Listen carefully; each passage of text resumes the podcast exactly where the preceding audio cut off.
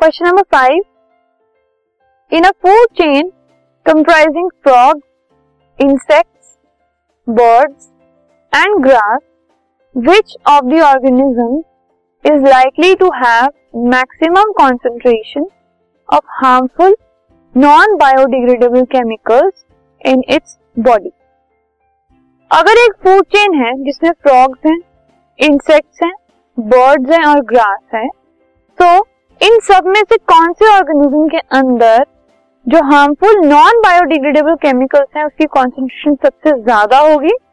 तो जो बर्ड्स हैं they will have maximum concentration of harmful non biodegradable chemicals in the body ऐसा क्यों है?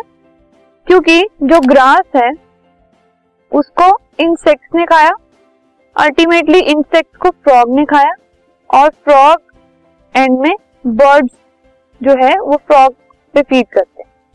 सो so, बर्ड जो है वो लास्ट ट्रॉफिक लेवल है ठीक है? सो so, अगर हम बायो मैग्निफिकेशन की बात करें बायो मैग्निफिकेशन मतलब ग्रास के अंदर कोई केमिकल्स हैं।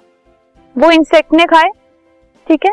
अब इंसेक्ट को जब फ्रॉग ने खाया तो उससे ज़्यादा परसेंटेज जो है फ्रॉग के अंदर चली गई उसकी। बायो मैग्निफिकेशन हो जाती है ना, उसकी केमिकल जो है वो मैग्नीफाई हो जाते हैं टेन परसेंट से। टेन परसेंट इंक्रीज होता रहता है हर लेवल से। तो ग्रास से टेन परसेंट ज़्यादा है इंसेक्ट में इंसेक्ट से टेन परसेंट ज़्यादा है फ्रॉग में, और फ्रॉग से भी टेन परसेंट ज़्यादा किसमें आएँगे? बर्ड से। तो बर्ड के पास मैक्सिमम कॉन्सेंट्रेशन होगी उन नॉन बायोडिग्रेडेबल केमिकल्स की because of bio magnification